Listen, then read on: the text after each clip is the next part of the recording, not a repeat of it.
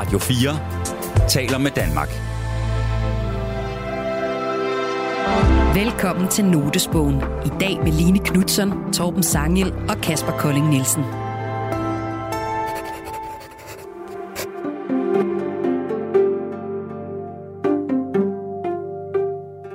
Notesbøger er personlige og intime, og noterne i dem er ofte ufærdige og umiddelbare. Øh, Jeg har engang hørt en biolog fortælle om noget evolution, øh, altså noget af det, der går ret langsomt, og bruge udtrykket lige pludselig om et eller andet, der formentlig skete over en million år eller sådan noget. Ikke? Vi har inviteret tre mennesker ind, der har et særligt blik på verden. Mennesker, der betragter vores kultur og omsætter det til værker, tekster og dramatik. Han siger, på et tidspunkt melder virkeligheden sig. Så kommer virkeligheden som et kæmpe lokomotiv. Det er journalist Torben Sangen, dramatiker Line Knudsen og forfatter Kasper Kolding Nielsen.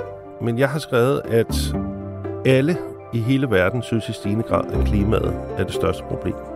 I dag mødes Torben Sange, Line Knudsen og Kasper Kolding Nielsen for at dele og diskutere deres noter med hinanden. Det er jo virkeligheden. Jamen, jeg lever i en anden virkelighed. Ja. Velkommen til Notesbogen på Radio 4.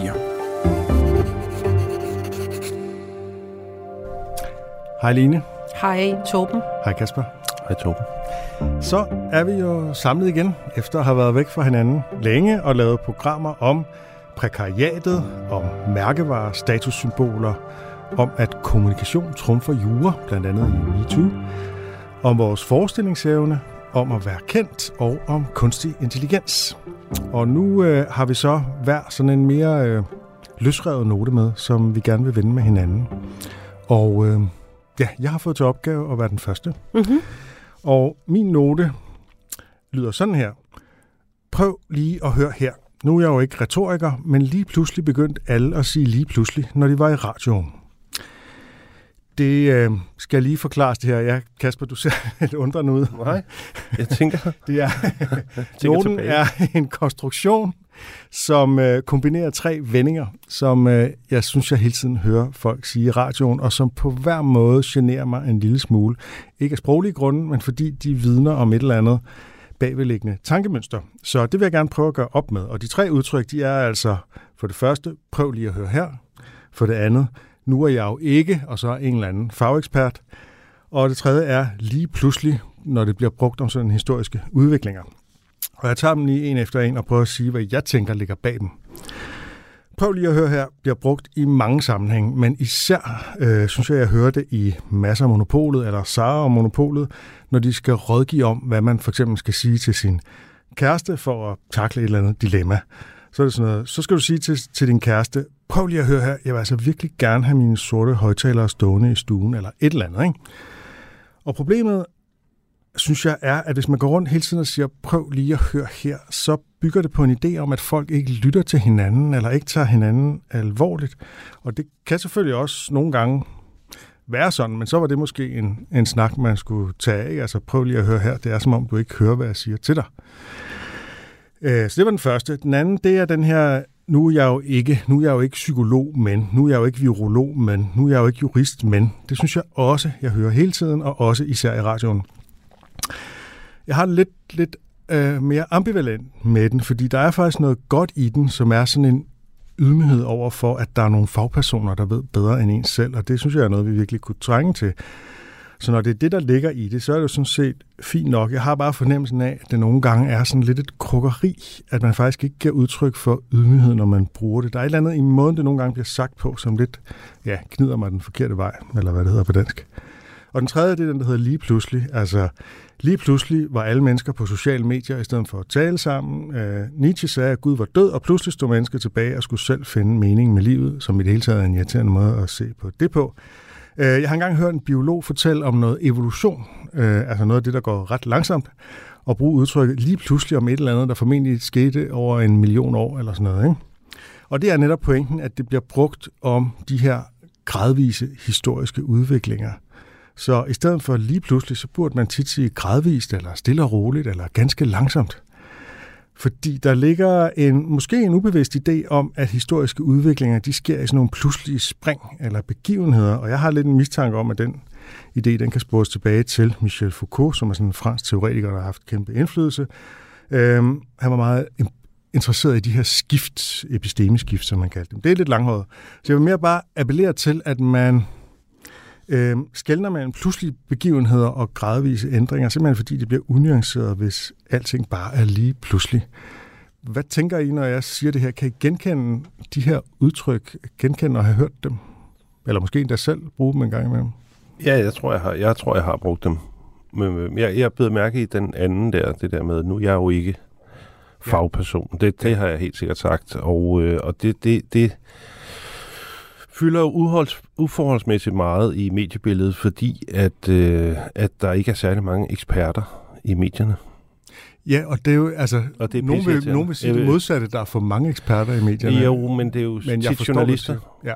Altså fordi, at når man har eksperter i studiet, så kan de aldrig sige noget præcist. Altså, øh, og øh, og så, så, er der, så, er der, så, så er der sådan nogle mere skamløse mennesker, som ikke ved lige så meget som mig for eksempel, eller andre, som, som ikke har noget mod at sige. Så nogen som os, der stiller sig ind i et radiostudie og tager alle mulige emner op. Ja, altså fordi at, at, at tingene for forskere er tit lidt mere komplekse end som så. Ikke? Og øh, jeg kan huske, at jeg var med til at lave sådan en, en, øh, en øh, undersøgelse om stress, der arbejdede i en stor organisation på et tidspunkt. Skulle lave, med til at lave sådan en designe sådan en, land, en landsdækkende undersøgelse om stress. Og, øh, og der kan jeg bare huske, der havde lige stået BT, der et eller andet med 82 procent af, danskerne er stresset. Og det er et fuldstændig meningsløst øh, udsagn. Ja. Altså uanset om du laver kvalitativ eller kvantitativ øh, undersøgelser, så må du aldrig spørge direkte til det, du gerne vil. Så du må ikke spørge folk, om de er stresset, fordi at der er ikke nogen enighed om, hvad det betyder. Det kan betyde, at jeg at virkelig går skide godt, jeg er pisse travlt, og den anden ende af skalaen, der er du ved at dø. Så derfor, så når man laver sådan en seriøs undersøgelse om stress, så er det jo sådan noget, så skal man bonge ud på nogle parametre, som er undersøgt via sådan nogle kæmpestore kohorteundersøgelser af forskere, der sidder og laver det her, så kan mm. du være i fare for at være stresset, ikke? Hvis, der, mm. hvis du bonger ud på nogle bestemte parametre. Men det er skidesvært at sige i medierne. Altså, du ved, mm. 82 procent er stresset. Den kører bare, ikke? Jeg har sådan en, en yndlingsservation, som er øh, TV-avisen, som jeg stort set aldrig ser. Men når jeg ser den, så ser jeg altid det samme, nemlig at der er et eller andet strukturelt problem, og det takler man så på TV-avisen ved, at man går ud og spørger den almindelige dansker, hvad de tænker om et eller andet mm. strukturelt problem. Øh, og det er øh, som regel fuldstændig meningsløst, hvad tilfældige danskere, de lige har stoppet på gaden, mm. synes om et eller andet, eller de er hjemme hos en eller anden. Øh, og det, jeg, jeg forstår ikke den type journalistik, men det er sådan, det får at give dig medhold i det der med, at øh, altså der, der tror jeg i gamle dage, der var det mere noget med, der gik man hen til, okay, hvem, hvem ved noget om det her, som kan belyse det? Øh, og det er jo selvfølgelig ikke, fordi de ikke har eksperter med, men de har flere almindelige tilfældige mennesker på gaden med, end de har eksperter med. Ikke? Og jeg vil hellere høre på eksperter, og derfor gider jeg simpelthen ikke at se TV-avisen. Jeg gør det ikke. Nej, det gør jeg så heller ikke, sagde hun over helt tom i hovedet. Nej, men jeg ser også virkelig nyheder meget øh, mindre, end jeg gjorde før.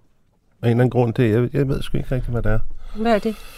Jeg, jeg ved ikke, jeg ved ikke ja, hvorfor. Jeg ser heller ikke nyheder. nyheder. Men um, det er jo ikke, det er jo ikke, man er jo ikke et ondt menneske, fordi man ikke ser nyheder. Men for det, jeg, jeg, ved ikke, jeg, jeg, ved ikke, hvad det er. Det har jeg ikke tænkt over. Jeg ved, jeg ved ikke, hvorfor. Jamen, det kan ikke være rigtigt, at du ikke har tænkt over Jeg læser nyheder mere, end jeg, jeg ser bare ikke nyhederne. Jeg synes, det er ikke særlig tit. Nej. Nej. Og det, og det er noget nyt. I gamle dage, der så jeg det altid. Det var sådan noget, jeg så. Men der er også sket et eller andet med, at vi streamer nu, i stedet for yeah. øh, Flow TV, ja, ja. ikke? Jo. Og så, og så vælger man måske ikke så meget de der nyhedsudsendelser. Altså, jeg vil øh, hellere altså, have et eller andet nyhedsoverblik øh, fra af en anden type. Altså, som, som Zetlands eget, eller som genstart, eller mm. hvad det nu mm. er, ikke? Altså, øh, det, det, det synes jeg simpelthen er mere interessant. Men, men det andet, øh, Torben er inde på, på med prøv lige at høre her. Her, her, her, her, her. Ja. Øh, det er, altså, hvad det er, for mig er det et råb om opmærksomhed. Ja. Det er at annoncere sig selv. Mm. Det er, man kunne lige så godt sige, her kommer jeg. Øhm, øh, altså, det, det er vel egentlig det, man siger, ikke? Det kan være, det, kommer. Jo, ja. det, det kan være, det bliver et udtryk. Det er sjovt, ja. det, det, det ofte kommer fra folk, der taler meget, og ja. som, som uh, dominerer samtalen. Ja. Så, men det kan jo godt, altså du kan have ret i, Line, at der kan ligge et eller andet altså helt dybere liggende med, at de bare har en enormt opmærksomhedsbehov, som kan skyldes, at de ikke har fået det fra deres forældre som børn. Eller ja, men eller også, og så taler og taler de. Øh, altså hvis man nu er ivrig i en diskussion, og man har allerede talt meget, øh, og fyldt meget til selskabet eller ind i parforholdet, så er det ligesom, øh, prøv lige at høre og høre her. Det er et form for gearskifte. Nu skifter vi scene, nu skifter vi, øh, ja. nu skifter jeg lige tempo, nu skifter intensitet. Til noget mere alvorligt, Ja, eller ikke? noget mere... Og, og så når du sagt det 18 gange i løbet af sådan en debat, eller øh, altså, så er du sådan skiftet alle mulige tempo og tempi, og, og så er der, også, er der også noget med, nu er det fandme vigtigt, det her. Ikke? Øh, men mest af alt er det en, en, øh, en, en sproglig øh, lydklods for at skabe øh, opmærksomhed om dig selv, øh, og få fokus hen på dig selv. Det Har du, har du brugt det i dit seneste teaterstykke, den replik? Øh, nej, jeg tror faktisk aldrig, at jeg har brugt den, jeg som jo er faktisk en, en skæg øh, replik, som man kunne, kan, man kunne belyse det, hvis man skrev noget og havde en karakter, der, der hele tiden sagde det. Det kunne faktisk Ja, være som hele sjovt. tiden skal igennem. Ja. Men det, det henhører jo inden under det, der hedder overflødigt sprog. Og, og det har vi jo meget af. Mm. Altså Ja. sådan, som bare nogle lyde, vi sidder og siger. Men for- som regel har de en eller anden funktion, som netop kan være, hør hvad jeg siger, eller jeg hører hvad du siger, mm. eller sådan noget, ikke? Jo, Som for eksempel, når du siger, mm, så er det jo ikke, du, du giver ikke noget ny information, du siger, mm, det var bare en lyd. Ja, ja, men det er jo Ja. en lyd, men det er jo en lyd, der markerer, at du er med på, hvad jeg siger nu. helt klart. Ja. Jeg så faktisk en radiomand på Twitter, der sagde, at, øh, at det var irriterende, at folk sagde mm, Jamen, på det radioen. Og jeg har ja. hørt mine egne programmer, og det er pisseirriterende. Ja, men det Men det jeg er svært at lade være med. Fucking svært Ja, at man skal lade være med. med det, fordi det Ja. lyder pisseirriterende. Jeg gør det konstant. Man, man skal lade være med det. Du skal lige se at gøre det, kan jeg se, Torben. Og hvad var det tredje? Det var, Det var lige pludselig. lige pludselig. Ja. Jeg tænker bare, altså Jamen, det er helt ideen vildt. om, at, at historiske ting og kulturelle ændringer, de sker sådan med et trylleslag. Det gør de jo ikke. Det er jo tit nogle kampe, der varer meget, meget længe, og som så gradvis ændrer sig. Øh, for eksempel, at der er færre, der ryger, eller et eller andet. Ikke? Mm. Øh, det, er jo sådan, det er jo sådan nogle kampe, som, som bliver taget sådan øh, gradvist. Ikke? Jo, men der sker også bare altså, mange forandringer i dag. Jeg sy- altså, der, der sker fandme mange ting i dag, og det går meget hurtigt, synes jeg. Og derfor kan jeg godt forstå, at man kan komme til at sige, lige pludselig må man ikke det ene, lige pludselig skal man noget, lige pludselig et Ja. eller andet. Altså, jeg kan godt forstå, at, øh, at, at man kan have et behov for at sige, Men, men lige det er pludselig. rigtigt, men, men det kan bare godt gøre... Øh, altså, man laver jo, når man siger lige pludselig... Øh, øh, var der dinosaurer. Lige pludselig var der ikke dinosaurer. Lige pludselig øh, var der mennesker. Øh, man, man kan bare godt øh, komme til at give indtryk, især hvis man skal genfortælle historien til, til nye generationer, om at, at øh, det hele det sker i sådan en, en øh, øh, forhastet ja, filmisk udgave af, som om livet er sådan et, altså man mister noget tempo. Mm. Øhm, en følelse af, at ting tager tid. Jeg synes, at Ja. en af de en af de ting, som konservatismen så den grundlæggende har ret i, det er, at langt de fleste ændringer sker gradvist. Mm. Man kan ikke bare lave en revolution, og så er alting anderledes. Det kan man godt, men det er, det er problematisk, siger konservatismen. Ikke? I stedet så skal vi arbejde på de her gradvise ændringer. Det er i hvert fald, øh, det, det minder det mig om, at den der lige pludselig, den er, altså, det er jo ikke fordi, den i sig selv er revolutionær, men det er sådan en idé om, vi kan bare, altså, så sker der en eller anden omvæltning, og så er alting anderledes, og mennesker er pludselig blevet anderledes fra det ene øjeblik til det andet. Ikke? Jo, men den er jo, og den har jo også i familie med, at vi øh, jo øh, som mennesker i dag er sat uden for rigtig mange processer. Ja. Altså, øh, det kan være alt lige fra at lave mad, bygge et hus, finde mad. Øh, alt kommer jo bare til os færdigt, og vi, vi ved ikke... Øh, vi ved ikke. Jeg, jeg faktisk, da jeg var 16 år, arbejdede jeg fire måneder på en øh, trillebørsfabrik. Ja. Og det, det har faktisk, øh, jeg har haft det med mig resten af mit liv, at bare jeg sidder her og kigger øh, ind i den her mikrofonstang og sådan noget. Det kan godt være, at det hele er lavet en robot, men i hvert fald for 15-20 år siden, så ville der have været nogen, der havde skruet den skrue i. Altså at, at samle øh, de her trillebøger, den, den proces det var, øh, at, at alt er der blevet rørt ved. Det vil sige, der, der havde foregået en proces, og det har bare sådan haft med mig i hele mit liv, at nogen har lavet tingene. Øh, og det tror jeg for eksempel mine egne børn, øh, som nu er voksne, de mangler måske lidt sådan den der forståelse af, at, at ja, ting tager tid, og der, er en, der ligger en proces bag siger nogle utrolig kedelige ting, som alt det, de bestiller på nettet og henter i pakker nede i Kinkosgade. Altså, at, at der, er, der er foregået, der ligger noget før det her. Det er en god pointe, altså at, at vi føler, at der sker ting med os, snarere end at vi ændrer Ja. ting.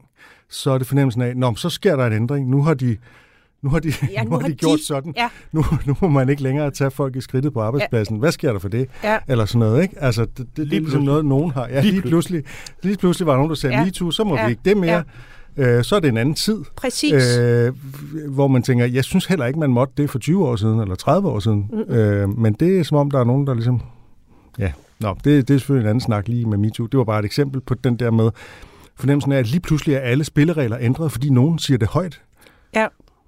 Jeg har lige en øh, lille... Øh, jeg ved ikke, om der er nogen, der har noget at sige om det, men jeg synes, at jeg kan have det problematisk nogle gange, med, med, hvis folk ligger trykket på nogle nye steder, jeg ikke har hørt før. Altså ligesom den gamle, vi ved med Forsvarskommandoen, at det pludselig hed Forsvarskommandoen. Øh, og så har jeg det også lidt svært med, at man øh, lægger ordet, siger, det er noget relation, relation, nu kan jeg ikke engang sige det rigtigt, som jeg selv siger det, relationelt, relationelt, er der nogen, der siger. Det synes jeg. Hvad, hvad er det, der er sket der? At det er en, der har sagt, jeg vil ikke være som de andre, så nu lægger jeg trykket et nyt sted. Lige pludselig begyndte alle at udtale Ja. ordene anderledes. Ja, og, Og det var noget, der var sket et eller andet anonymt sted fra. Jamen, jeg ved, jeg ved ikke, hvorfor det er. jeg, Ja. at der er nogen, der er gået i gruppe og aftalt, nu siger vi det sådan, for at få de andre til at føle sig udenfor. Relationelt. Visuelt. Altså, Er der nogen, der siger visuelt? jeg har hørt nogen sige visuelt. Du lytter til Notesbogen på Radio 4. Nu skal vi videre til din note, Line. Jamen, det er faktisk også noget med sproget. Nå. Man kan godt forestille sig, at vi havde nogle lidt mere sådan bombastiske noter til i dag, men det, det er åbenbart sådan noget sprogligt øh, Ja, ja. fnider.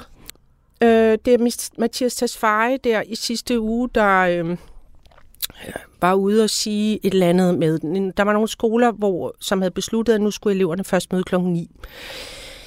Øh, det er ikke fordi, han siger, at det må de ikke, men han har noget sprog omkring det, som jeg bare øh, tit støder på. Og han udtaler, øh, på, et tidspunkt, m- på et tidspunkt melder virkeligheden sig, hvor man skal møde klokken 7 eller 8 på en arbejdsplads. Og der er ikke mange arbejdspladser, hvor man kan møde op af formiddagen.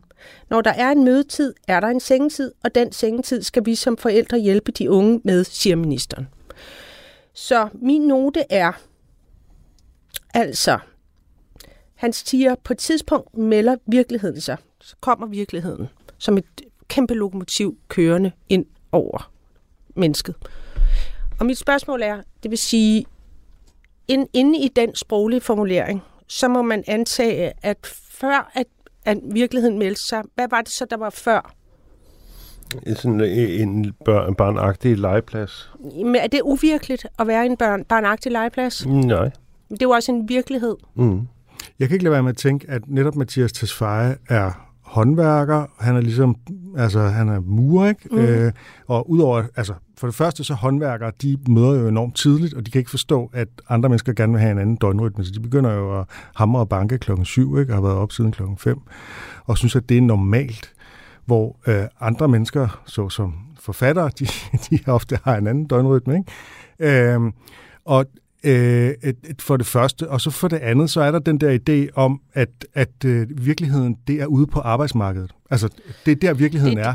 Alt, alt, der hedder øh, fritid og uddannelse og sådan noget, det er ikke virkeligt. Nej, og det, det, og det, det er lige det, er der øh, øh, i sidste uge i hvert fald var, jeg, jeg, altså da jeg hørte den her udtalelse, sådan, det eksploderede øh, ind i mit hoved af, af raseri faktisk, fordi, øh, og jeg, jeg havde bare nag hele sidste uge, nu er jeg ikke lige så rasende, som jeg var i sidste uge, men hvem er det, hvorfor skal arbejdsmarkedet, hvorfor er det mere virkeligt end noget andet? Og jeg kan ikke klare det arbejdsmarked.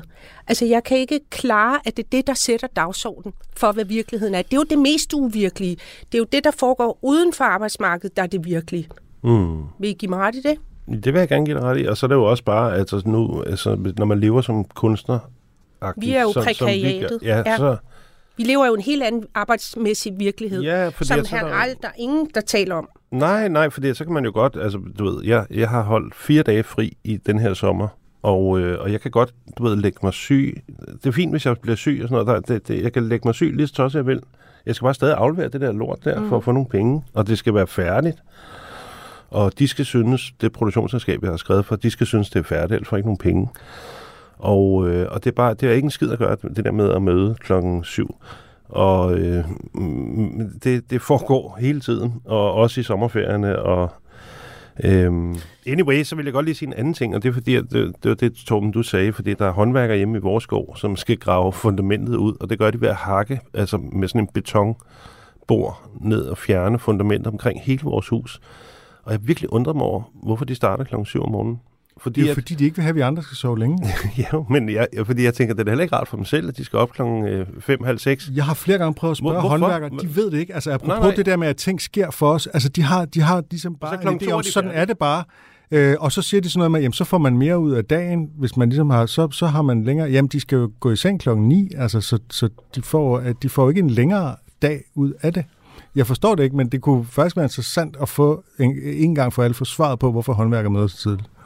Ja, men, men også i forhold til det andet der, så tror jeg, at øh, jeg tror bare, jeg tror, at samfundet går i retning af at blive øh, at der, der kommer for mange flere løsarbejdere, og det bliver meget mere mindre ordnet efter det traditionelle arbejdsmarked, hvor man var ansat.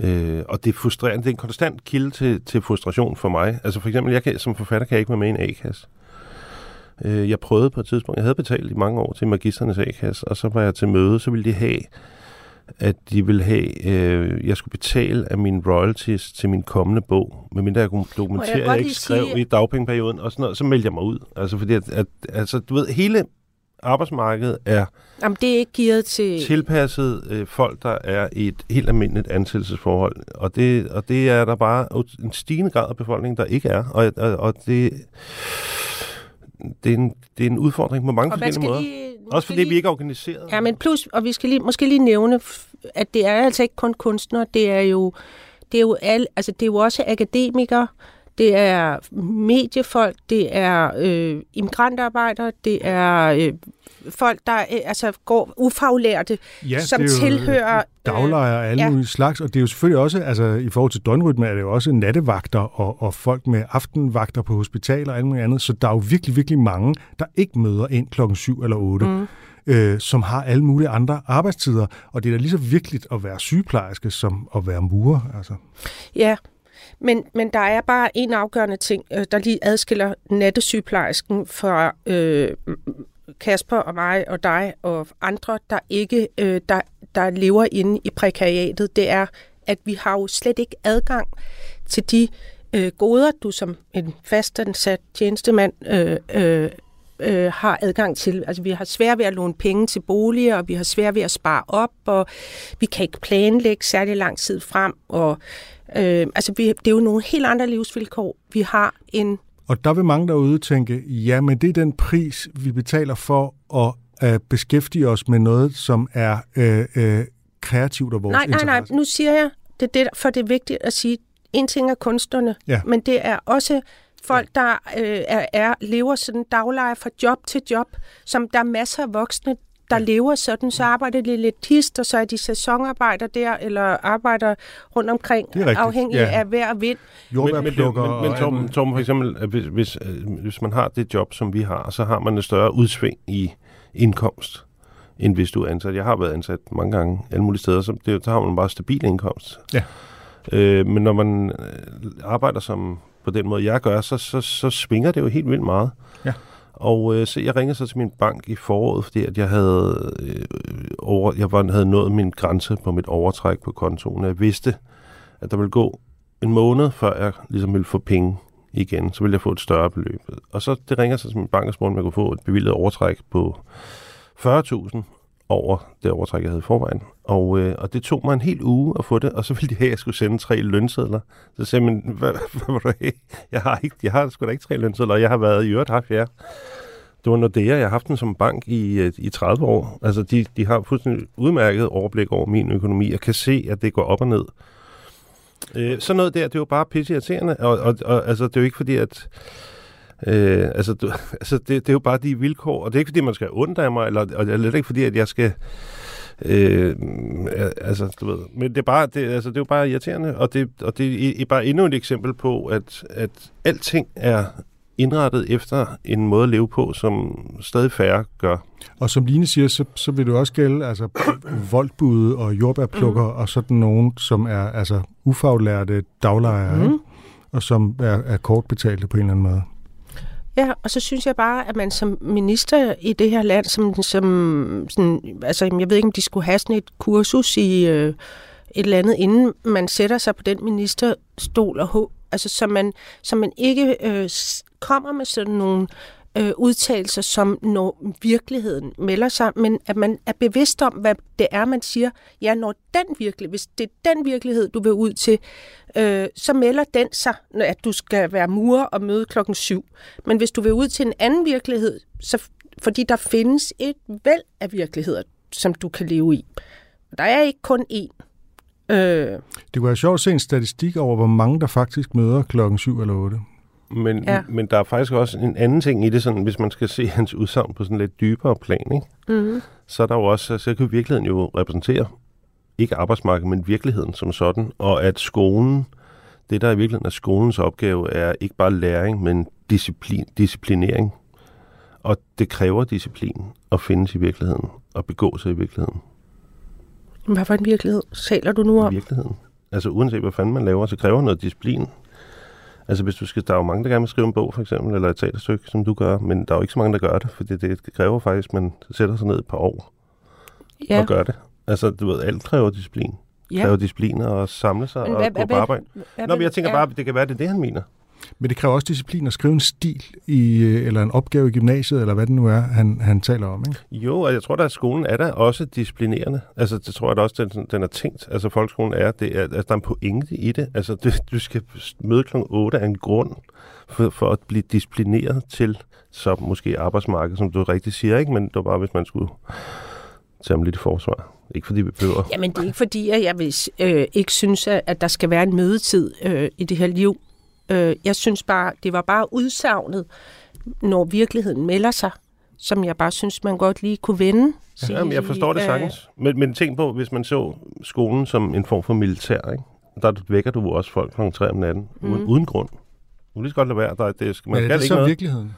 Nej, men det er jo en disciplinerende hvad, ja. Men, men lader du det ord disciplin, disciplin godt eller dårligt? Jeg kan ikke lide... Mm, det ved jeg ikke. ikke altså, ja, øh, det ved jeg ikke, men jo på en måde godt. Altså, jeg, altså for eksempel, jeg kan da se i forhold til mine børn, altså jeg, jeg, jeg kan sgu da meget godt lide, når de op om morgenen, altså det hele ikke skal foregå på et kvarter om morgenen og sådan noget. Altså det, det irriterer mig, at de, hvis de er for dogne. Så siger jeg, kom nu, du skal du ikke op? Altså, så prøver jeg at. Jamen, det er ikke fordi, at, det, er jo ikke, det er jo ikke noget, jeg tænker. Det er jo ikke for at... Jeg ved sgu ikke, hvorfor. Det er jo, Jamen, jeg ved bare ikke, hvad ordet med, med nej, disciplinen nej. har med det at gøre. Mm, yeah. Nej, mm, fordi det... det, det Ja, det er fordi, at du skal... Det, alt kræver disciplin. Det er vigtigt. Disciplin er vigtigt. Øh, man kan også kalde det lyst. Mm, der er også ting, der er surt, som man bare skal. Ja, men man kan ting. godt gøre øh, sure ting egentlig også med lyst, vil jeg mene. Ja. Nå. Vi jeg er enig for ja. helvede, ja. mand. Hør godt. nu her. Ja. Nu her kommer jeg i. Jamen, prøv lige at høre her. Ja. Du kan godt ja, gøre det ja, der med noget ja, lyst, du. Ja. Du lytter til Notesbogen på Radio 4. I dag deler og diskuterer journalist Torben Sange dramatiker Lene Knudsen og forfatter Kasper Kolding Nielsen deres noter med hinanden. Det kan være, at vi så skal gå til dig, Kasper, til din note og ja. høre, hvad det er, du kommer med. Ja, men jeg har skrevet, at alle i hele verden synes i stigende grad, at klimaet er det største problem. Og det og når jeg siger alle, så er jeg godt klar over, at det ikke er alle, men alle med magt stort set i hele den her, på den her jordklode synes, at klimaet er det vigtigste politiske spørgsmål. Og man kan se det på blandt andet på de store bilfirmaer og sådan noget. Der er ikke nogen, der producerer, der er ikke nogen, der tror på, at du kan sælge diesel- eller benzinbiler om 10 år. Øh, der er ikke nogen, der tror på, at der findes en fremtidig vækst uafhængig af den grønne omstilling. Der er ikke nogen statsledere, der tror på, at deres lande vil klare sig godt i fremtiden, altså uden at lave en grøn omstilling alle arbejdspladserne ligger derude i det land. Og, øh, og, og det er bare, jeg synes, det er interessant, fordi jeg har aldrig oplevet, det, nu er jeg næsten 50, jeg, i de 50 år, jeg har været på den her jordklode, der har jeg aldrig oplevet en sådan enighed politisk. Jeg er godt klar over, at der, at der er store befolkningsgrupper, der er meget optaget af alle mulige andre ting. Deres sikkerhed og deres sundhed og deres børns sikkerhed og alle mulige ting i den tredje verden især. Men, øh, men det ændrer ikke ved, at magthaverne i hele verden, og i stigende grad også befolkningerne, synes, at det her spørgsmål er øh, det vigtigste spørgsmål. Jeg, jeg læste lige en undersøgelse i går i The Lancet, som er sådan en ret anerkendt øh, læge øh, tids, videnskabstidsskrift, som havde undersøgt øh, 10.000 unge mennesker mellem 16 og 25 havde de interviewet i 10 forskellige lande, også i den tredje verden, og 76 procent af dem havde svaret, at de blev bange, når de tænkte på fremtiden. Og øhm, jeg synes bare, det er, en, det er meget interessant, at vi lever i en tid, hvor der kan være så stor politisk enighed. Og, og i hele taget er der et eller andet med, altså der er en enorm stor enighed om, hvad det er for nogle politiske spørgsmål, vi skal diskutere. Jeg, jeg har boet i Afrika i, i Namibia, og også dernede snakker de også om Vogue og MeToo, og det er som om, at der er sket en eller anden form for ensartethed i, jeg ved ikke, om det er internettet, om det er YouTube, om det er Facebook, Instagram, jeg ved ikke, hvad det er, men det er som om, at vi i stigende grad diskuterer de samme ting i, i hele verden. Sådan føles det. det Også det, Kina og Indien og... Ja, det ved jeg selvfølgelig ikke, men, øh, men jeg tror, at der for eksempel de kinesiske stater er helt overbevist om, at de kinesiske stater de er også klar over, at, at øh, deres land går rabundus, hvis de ikke laver en grøn omstilling. Og, øh, men altså, vi kan jo få en præsident igen, Donald Trump i USA, som ikke har den dagsorden. Som eksplicit ikke har den dagsorden. Som... Ja, øh, men... Øh, jamen, det, det, det, har, det har du ret i, men... men ja, det, det kan da godt være, at du også har ret i det, men så, så langt, langt de fleste. Altså, jeg tror, hvis du tager de største øh, erhvervsfolk i USA, så vil de alle sammen. Og det er ikke fordi, at nødvendigvis de er specielt optaget af klimaet. Det, men du kan se for eksempel BlackRock, som er verdens største øh, kapitalforvalter, som har en... Øh, de investerer øh, 10 øh, trilliarder dollars. Altså, de har et større... Øh, de har, de har flere penge. Der er kun to det, lande det, det, Så mange penge findes der ikke i verden, så det, det er nok øh, billioner. Okay, men det, de har flere penge end... Øh, det, det er en større økonomi end både... Eller det, det er kun USA og Kina, der er en større økonomi ja. end BlackRock. Så mange penge har de. Øhm, og de investerer jo øh, mest i grønne og sociale indekser, det, og det er fordi, det giver et større afkast, så det er ikke fordi, at de nødvendigvis, jeg ved ikke, om de er optaget i klimaet, det kan man jo ikke vide, hvad der foregår inde i deres hoveder, men jeg siger bare, at også i forhold til investeringer, der går det i retning af det grønne. Der er ikke nogen, altså, der, er ikke nogen, der vil investere i store olieeventyr i Nordsøen, for eksempel. Altså, det er jo også en af grundene til, at det, det stopper. Det er fordi, at, at der er ikke nogen, der gider investere i det. Der er ikke nogen, der tror på, at hvis jeg investerer de her penge, så giver det et kæmpe afkast om 20 år. Øh, og det er bare interessant, synes jeg. Den enighed. Ja. og, og vil du gerne tale om enigheden eller om klimadagsordenen? Nej, jeg synes, altså selve enigheden vil jeg gerne tale om. Jeg synes, det er interessant, det er, det at der er, er sådan ting en enighed. er på dagsordenen globalt set. Ja. Ja. Og du kan også se, at der var en uenighed omkring klimaet for nogle år siden i dansk politik, for eksempel. Den, den findes ikke rigtig mere. Altså nu er der nogle, det, det er nogle under øh, afsnit, at det er nogle, det er nogle mindre uenigheder, der findes. Øhm, og nogle andre skillelinjer. Altså dansk industri synes nu det samme som Greenpeace. Ikke? Og det er ikke fordi, at de nødvendigvis går op i miljø, men, men det er fordi, de ser det der, væksten ligger det der, de arbejdspladser. Det er jo mærkeligt, at der ikke er mere handling bag sig, kan man sige. Ikke? Jo, det kan man så undre sig over. Det kan man undre sig over. Det kan der være mange grunde til, men øh, det kan man undre sig over. Altså, det, det er jo på en måde noget, noget ret fedt, du der siger. Mm. Øh, og og jeg, min, min første impuls er, Nå, men så behøver jeg ikke bekymre mig om det. Det går af sig selv. Det ordner sig selv, fordi pengene er... Altså, der hvor pengene er, der går øh, energien også hen. Lige pludselig og, er det hele grøn energi. Ja, så bliver det om... om ja, lige pludselig, ja. øh, om 50 år, så øh, var det grøn energi. Ikke? Det tror jeg også, ja. Øhm, øh, men altså på den bare hvis vi skal være lidt nedkære, øh, private, altså den enkelte person, mm øh, altså forbrug og klimaspor i verden. Øh, jeg kunne, altså det blev da meget symbolsk her i sommer, at øh, de der brænde på Sicilien, Kreta og Rhodos, Hawaii. Ja, ja. ja, men især på Rhodos, ikke? At, at det der med, at, at danskerne, der, der, der skal, de vil ud og rejse. Mm. Og vi ved, at en af de store sønder, det er flytrafikken. Jeg ved godt, det ikke er den største, men det er da dog noget, der sætter sine spor. Og vi vil ned sydpå, vi vil på den ferie, og, så, og, og vi har gradvist, gradvist, vi har ikke pludselig, vi har gradvist ødelagt vores klima, eller der er sket noget med klimaet, og så, men vi vil stadigvæk derned, og så begynder det at brænde dernede, så sidder man ligesom, altså på symbolplanet er det ret vildt, at, at det stadig er, at folk stadig har lyst til det. Altså, at, at Det selv... Mm. er nærmest som, som om det er sådan en, en nemesis, der, der rammer øh, turisterne. eller Ja, sådan. Altså det, Bortset fra, at det rammer lokalbefolkningen meget hårdere. Ikke? Selvfølgelig. Øh, men, men vi insisterer, fordi vi skal have vores lille rejse, ikke? Mm. Øh, og, og, det, og det der øh, med den enkelte, der, der jeg vil have min, jeg vil have min øh, weekend til London. Jeg vil, altså jeg vil en uge afsted. Altså det, at det er så svært for mennesker at afstå øh, og finde et alternativ, det synes jeg er ret vildt. Jeg er enig. Har du afstået for at flyve? Afstår I? Nej, det har jeg ikke, men jeg, jeg Og man bliver også drillet. lidt. Men, ja. øh, men nej, altså det har jeg egentlig ikke. Altså, men, men, men jeg har fløjet en gang i de sidste tre år eller sådan noget. Altså jeg flyver ikke, jeg er ikke sådan en person, der flyver særlig meget forvejen, som, men, men, og jeg er helt klart, jeg vil hellere tage bussen, mm. hvis jeg kan, eller tog.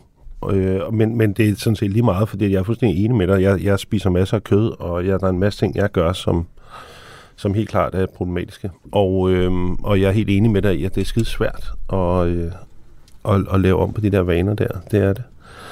Øhm, er det Ja, ja, men det er også super ordinært at sidde og, og tage op her i et radioprogram, det ved jeg godt. Jeg synes bare lige det med Rodos og folk, der sprang ud i vandet, øh, danskere, der, der måtte flygte over stok og sten, og, og skandinaviske turister, der jo bare har været med til at være hjulpet til med at skabe den her øh, Mm. situation, ikke? hvor tingene brænder. Er der andre ting, Kasper, som vi taler om i hele verden? Altså nu nævnte du MeToo i Namibia. Mm. Øh, at, at, er det også dit indtryk, at det er på dagsordenen i... Øh, jeg tror ikke, det er så meget på dagsordenen i Saudi-Arabien og sådan noget. Mm, Det, det tror jeg faktisk også, det er en lille smule. det? Jeg tror, jeg, jeg, tror, jeg, jeg, tror, jeg tror, det er på dagsordenen på den måde, at øh, jeg tror, vi taler om de samme ting, men forskel, fra forskellige Forskellige udgangspunkter. måder. Som i Iran bliver der jo også talt Ja, om der øh, kvinde, de kvinders virkelig. rettigheder, men Ja, de taler jo ja. bare på en helt anden måde, fordi forudsætningerne er nogle helt, helt, helt andre. Ikke? Ja, De må jo ikke tale om det, så, Nej, så nej, det men foregår det, det, jo det, i men det sker jo så alligevel i form ja, ja. af protester. Ikke? Øh, ja, så det tror jeg faktisk, der gør. Altså, det tror jeg faktisk, man gør. Det tror jeg. Jeg læste også lige, at i Kina, altså der øh, er, har man, øh, nu ser man en bølge af, af unge kvinder, som køber deres egen lejlighed, hvad er meget atypisk der. Altså det er ikke noget, de vokser op med, øh, at man kan eje sit eget. Men øh, ejendomsmalerne øh, går meget efter single kvinder, fordi, øh, ja, fordi så mange kvinder øh, har oplevet at blive gift med en, og så bo i en lejlighed, og så er han fuld eller tæver dem, og så forlader hun ham, men har intet. Så det nye, det er ligesom, at kvinderne selv begynder at eje deres egen ting. Og det er jo alt sammen fint. Til gengæld så bygger de jo helt sindssygt dernede, og det er jo noget af det mest øh, miljø, øh, cement og beton, er noget af det mest skadelige for klimaet. Hmm. Ja. Så Og det er Ja, og det er et regnstykke, der er, altså det er et regnstykke, der ikke findes i verden. Jeg prøvede at lave u- uvæsentligt regnstykke. Ja, ja, men det åbner op til for en anden diskussion, ja. som handler om, og det er også, at, at boliger og det at bygge boliger, det har også været det er en måde at skabe penge på i dag. Mm. At boliger på en måde er den det guld, guldstandard for pengeskabelse i dag, men det er en anden diskussion. Men Det slår mig, at der er faktisk en sammenhæng mellem øh, kvinders rettigheder og klimaet, som er, at øh, hvis man vil øh, begrænse befolkningstilvæksten, så skal man uddanne kvinderne. Det viser simpelthen alle tal, at hvis du øh, uddanner kvinderne i en befolkning, så får de en anden, nogle andre muligheder end bare at være derhjemme og føde børn. Mhm. Og så får de rent faktisk langt færre børn. Så hvis man uddanner kvinderne i øh, den tredje verden, i øh, de arabiske lande bedre og sådan noget, og i Kina, øh, øh, men der er de jo relativt veluddannet. Men øh, det betyder i hvert fald noget for den der befolkningstilvækst. Øh, Indien kunne man også nævne. Ikke? Øh, så det er simpelthen vigtigt at, øh, at, øh, at uddanne kvinderne, fordi hvis der er noget, der belaster klimaet, så er det, at vi er så mange, og vi bliver flere og flere, og vi kommer til at nå op over 10 mi- øh, milliarder. Ikke? Mm. Men, men prøv lige at høre. Øh, Prøv lige at høre her. Prøv, her kommer Prøv jeg. lige at høre her. Der sagde jeg det fandme, ikke? Ja, det her gør du. kommer jeg. Her og jeg kan kommer lige så, jeg. i stedet for sige, her kommer jeg. Ja. Men øh, det er så nyt at sige det, så nu har jeg glemt, hvad det var, jeg ville sige. Øh, fordi jeg, Du står midt, jeg, på, jeg, står midt på scenen. ja, her kommer Vel jeg. annonceret. Ja. Tada! Tada! Men okay, nej, det jeg bare vil sige, det var, jeg tror på, at der kan være 15 milliarder mennesker på den her jord. Jeg tror, der er plads til det, men, men at det er nogle helt andre løsninger, der skal til. Og, ja, og det, det må du også indrømme, Kasper. Altså, at man, altså, der findes alle mulige. Vi kan komme til at producere kunstigt kød og øh, salatblad, øh, supernærende super nærende grøntsager, men som kører rundt i sådan nogle maskiner, som bare... Altså, vi kan jo gøre alt muligt, hvor vi ikke behøver samtidig at ødelægge jorden. Der er mad nok til alle. Øh, der er alt til alle. Det er kun måden, vi orkestrerer det på, der er noget galt med. Det er, Ja, det, det, det ved jeg simpelthen Jamen, ikke. det ved jeg. Øh, Ja, jamen hvis du ved det, så øh, jeg ved det fra nogle hemmeligstemplede øh, kontakter, jeg har. Jamen, jeg ved, det er sandt. Ja, ja, men jeg tror på dig, og Ja. jeg kan se i dine øjne, at De øh, lyser op. jeg ikke skal modsige Ja, dig lige nu. ja. Her kommer jeg. Det var mig. Ja, det var bare mig. Det var alt for mig. Ja. Men øh, jeg er sådan set enig. Altså, altså, du ved, jeg tror sagtens, eller sagtens, altså det en af grundene til, at det er så svært at lave den grønne omstilling, det er jo fordi, det koster penge, for eksempel. Altså, øh, for eksempel i Danmark. Men det man- koster jo også penge ikke at lave den grønne Nå, men omstilling. jeg prøver at høre, det er ikke fordi, at... Ja, Nå, nej, det, det er jeg godt, du ved. Det, jeg, jeg altså, diskuterede med en, der ikke var her i rummet. Ja, ja, nå, men det er rigtigt, fordi, og det er jo argumentet for at gøre det nu, det er, at det kommer til at blive dyrere at lave det på et senere tidspunkt, ikke? Så, men for eksempel sådan noget med, hvis, hvis du forestiller, at hele den danske koster- bilpark ja. ja. blev til elbiler, Mhm. mm. ikke? så vil staten miste 30 milliarder i proveny om året i sorte afgifter. Ja. Og det er jo en af grundene til, at man ikke vil skrue helt vildt op for den udvikling. Nej, men altså... Ja, men jeg ja. siger bare, altså det, er ikke- det er ikke, jeg siger, og hvad, jeg, jeg og siger hvad, ikke, det så, er hvis vi, idé. hvad så, hvis vi manglede de 30 milliarder? Hvad sagde du, milliarder? Ja, ja, nå, Nå, men jeg hvad siger, så? Hvad nå, så? Jamen, Hvor vil, det, hvor vil vi mærke det? Det, det er jo en eksempel. politisk beslutning. Hvad skal der så skæres Jamen, ned på? øh, Men ja. noget, Må jeg lige sige, her kommer jeg. Øh, I stedet for at sige, skære ned, så vil jeg sige, optimere nogle, nogle andre steder. Altså få ting til at fungere bedre. Altså, det, det, vi har jo skabt alle mulige fordyrende øh, institutioner, øh, som fungerer, øh, drukner i deres eget byråkrati, som ikke engang fungerer særligt. Altså, undskyld mig, kig ud på DR-byen. Når jeg var derude forleden, og jeg hver gang bliver jeg slået af, hvor meget plads der er, og hvor få mennesker der er. Der er også alt for højt til loftet, for eksempel. Og bare det at lave noget, hvor der er så højt til loft, du kunne have halveret højden, og dermed haft færre øh, udgifter og CO2-udslip. Det er fuldstændig unødvendig bygning. Og sådan er, øh, og de flyver rundt som vindhekse, en masse mellemledere, der sådan ruller ned ad det der gange. øhm, og øh, Her kommer jeg, kan man høre. her kommer jeg. Et stort, prøv lige at høre her. Ja, ude for DR. Må lige at høre her. Oh. Der er kommet et brev. Ja. Hvad står der? Ja. Prøv lige at høre her. Ja, øhm, øh, og sådan er det jo også med vores hospitalsvæsen. Vi har gjort det, vi har fordyret det, vi har ved at sundhedsplatform, alt er øh, ikke gennemtænkt. Altså, hvis man tænkte sig om og gjorde tingene meget mere omhyggeligt og stirligt, så ville det slet ikke være så dyrt. Det er noget fis, det der med, øh, "Jamen, så skal vi skære ned, og så bliver vi alle sammen bange. Men hvad så? Måske er det fedt at skære ned. Og så forbedre. Ikke? Og sætte komme for... Jo, Kasper. Jo, jo, men jeg siger jeg men bare, tror men det er, ikke, det er ikke, fordi jeg er uenig med det, jeg siger, eller det ved jeg ikke, om jeg er faktisk ikke helt enig med dig, men det er også lige meget, fordi at det, der, det, der var min pointe, det er jo bare, at, at en af problemerne med den grønne omstilling er, at på kort sigt, prøv at Ja, på den kort korte. sigt, der er det bedst for landet ikke at lave den grønne omstilling. Men på, på længere sigt er det jo sådan noget lort for alle. Ja. Men det er sådan et, et dilemma, som alle lande er i. Det- og, øh, det- og det- det, politikerne, der skal genvælges, og befolkninger, og, og det kommer jo ned til også os som befolkninger. Altså, hvor meget vil vi det her? Ja. Hvad vil vi afstå fra at have? Ja. Hvad har vi... Vi øh, skal ikke afstå. Det er det, jeg Jo, gerne men lige vil kan jo- sige. Jeg vil gerne lige igen sige, det er jo lige præcis det, der er pointen. Vi skal ikke afstå for noget som helst. Tværtimod, vi skal forbedre, vi skal skære ned, vi skal miste øh, penge på bilerne, vi skal miste 30 milliarder, vi skal juble over det, og så skal vi ind selv og forbedre det, vi i forvejen har. Og det kan vi godt.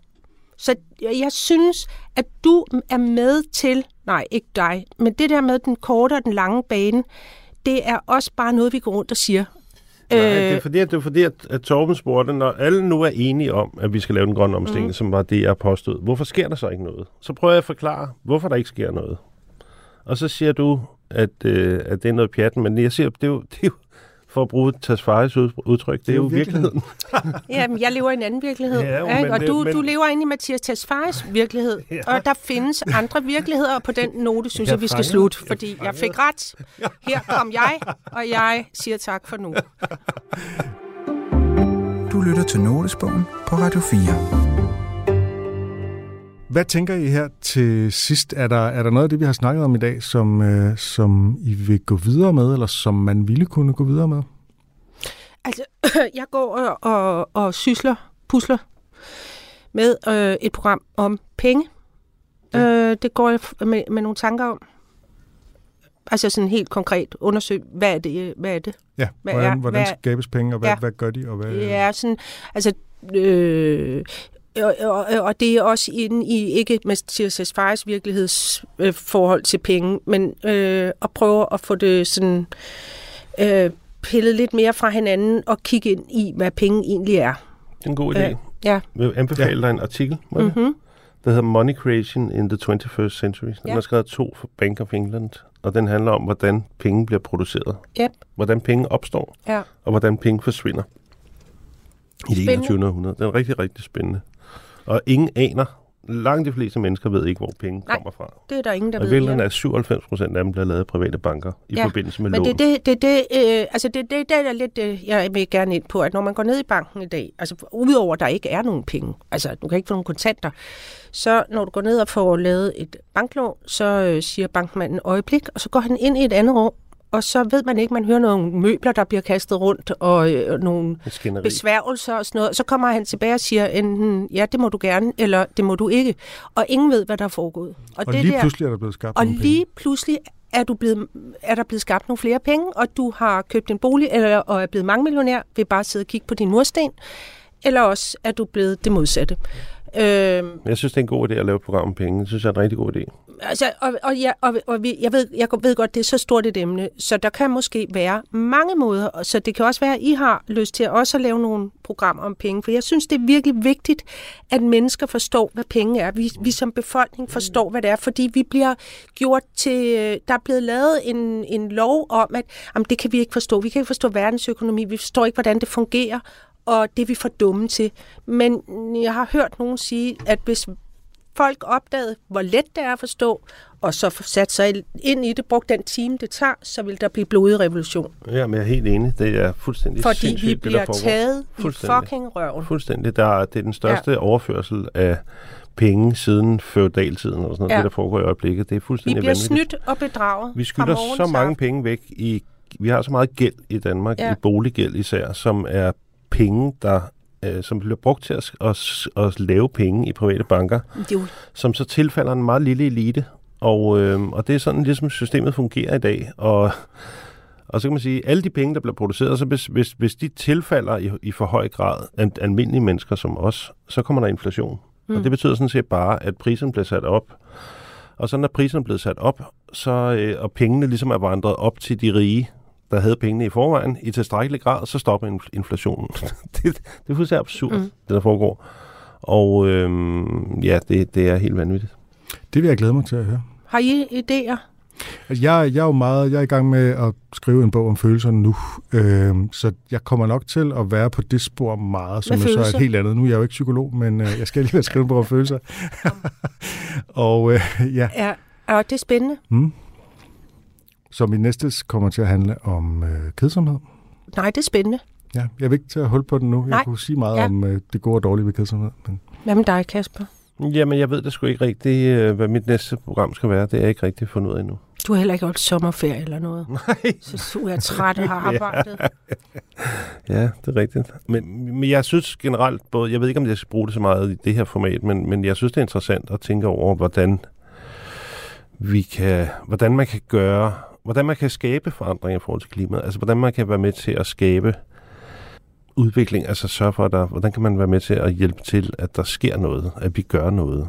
Og øh, det, det, det er i hvert fald noget, jeg, jeg gerne vil beskæftige mig med øh, generelt. Altså det, det, det er noget, jeg gerne vil. Fordi at også, at du ved, der er sådan et argument, der handler om, at hvis man peger på det personlige ansvar hos den enkelte borger, så, øh, så frikender man øh, magthaverne for ansvar.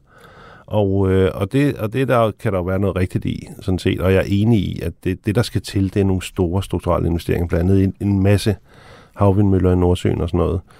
Men faktisk så synes jeg tit, det er omvendt. Altså hvis, hvis, hvis vi holder op med at flyve og tager bussen, øh, eller vi køber en elbil, så ligger det faktisk pres på politikerne i forhold til at det, sætte det ladestander ligger- op, i forhold til at sætte vindmøller op. Hvis vi køber, du ved, økologisk øh, lokale grøntsager i, i vores supermarked, så kommer der flere af dem i supermarkedet, så bliver det sådan noget, det der bliver prioriteret. Så jeg synes, i, i langt de fleste tilfælde, synes jeg faktisk, at de to ting spiller meget godt sammen, at og når vi gør noget som befolkning og i, i tilstrækkelig grad, så er vi faktisk med til at skubbe til den udvikling der. Vi ikke med, i, I realiteten frikender vi ikke politikerne for ansvar. Nej, Tværtimod, presser så dem. presser man faktisk på for forandring. Så, så det er i hvert fald noget, som jeg synes, jeg godt kunne tænke mig at arbejde videre med.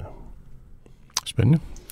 Jeg, jeg vil gerne indrømme, at øh, jeg, jeg har meget lidt tillid til øh, vores øh, dem magthavere og deres beslutningsevner. Jeg, jeg er, mm, taler mest med mig selv og med andre om, at vi skal tage ansvar. Det er os, der skal, der skal sætte dagsordenen. Vi skal tage det tilbage, der er blevet taget.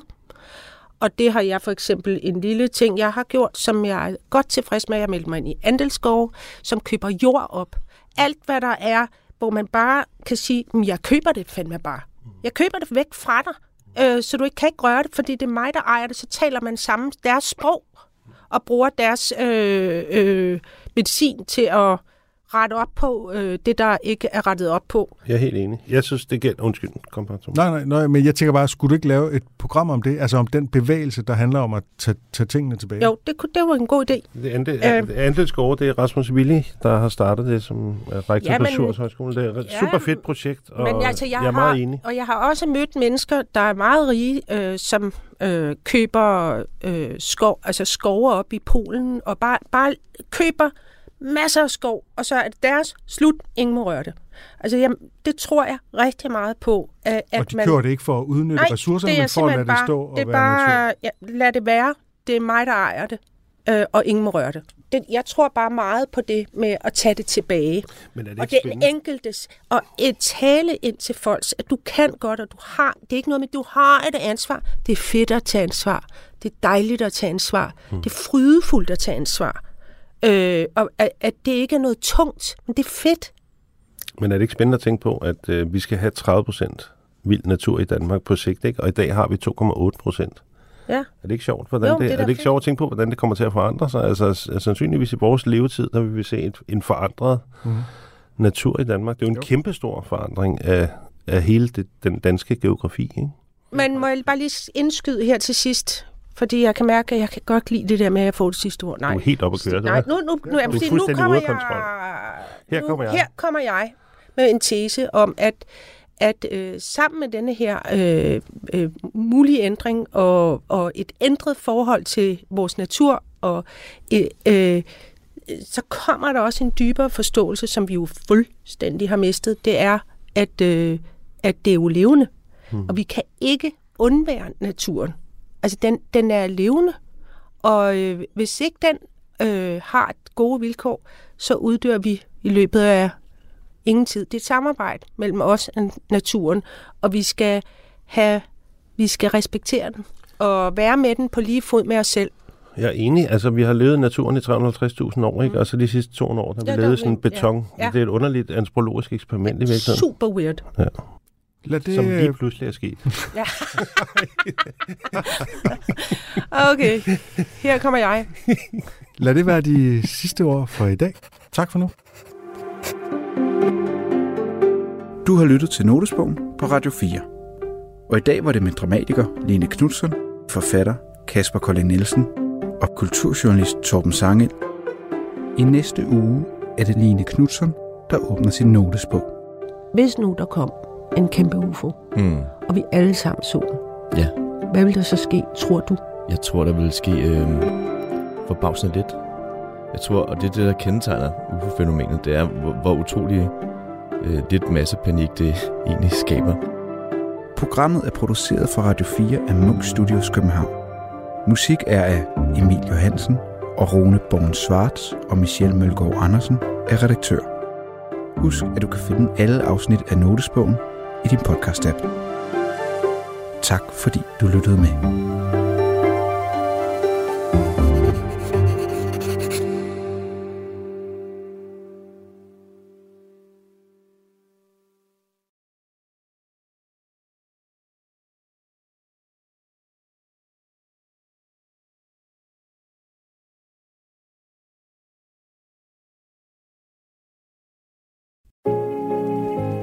Det er min sidste måltid. Jeg skal dø lige om lidt. Hvordan skal jeg dø? Mange vidunderlige gæster har spist deres sidste måltid hos mig. Min fars rummelighed kom lidt på prøve, da jeg sagde, at jeg havde været sammen med en kvinde. Sammen har vi talt om liv, død, om mad og om det eftermæle, som ingen af os undslipper. Jeg hedder Lærke Kløvedal, og jeg er vært på det sidste måltid. Du kan lytte med i Radio 4's app, eller der, hvor du lytter til din podcast. Radio 4. Ikke så forudsigeligt.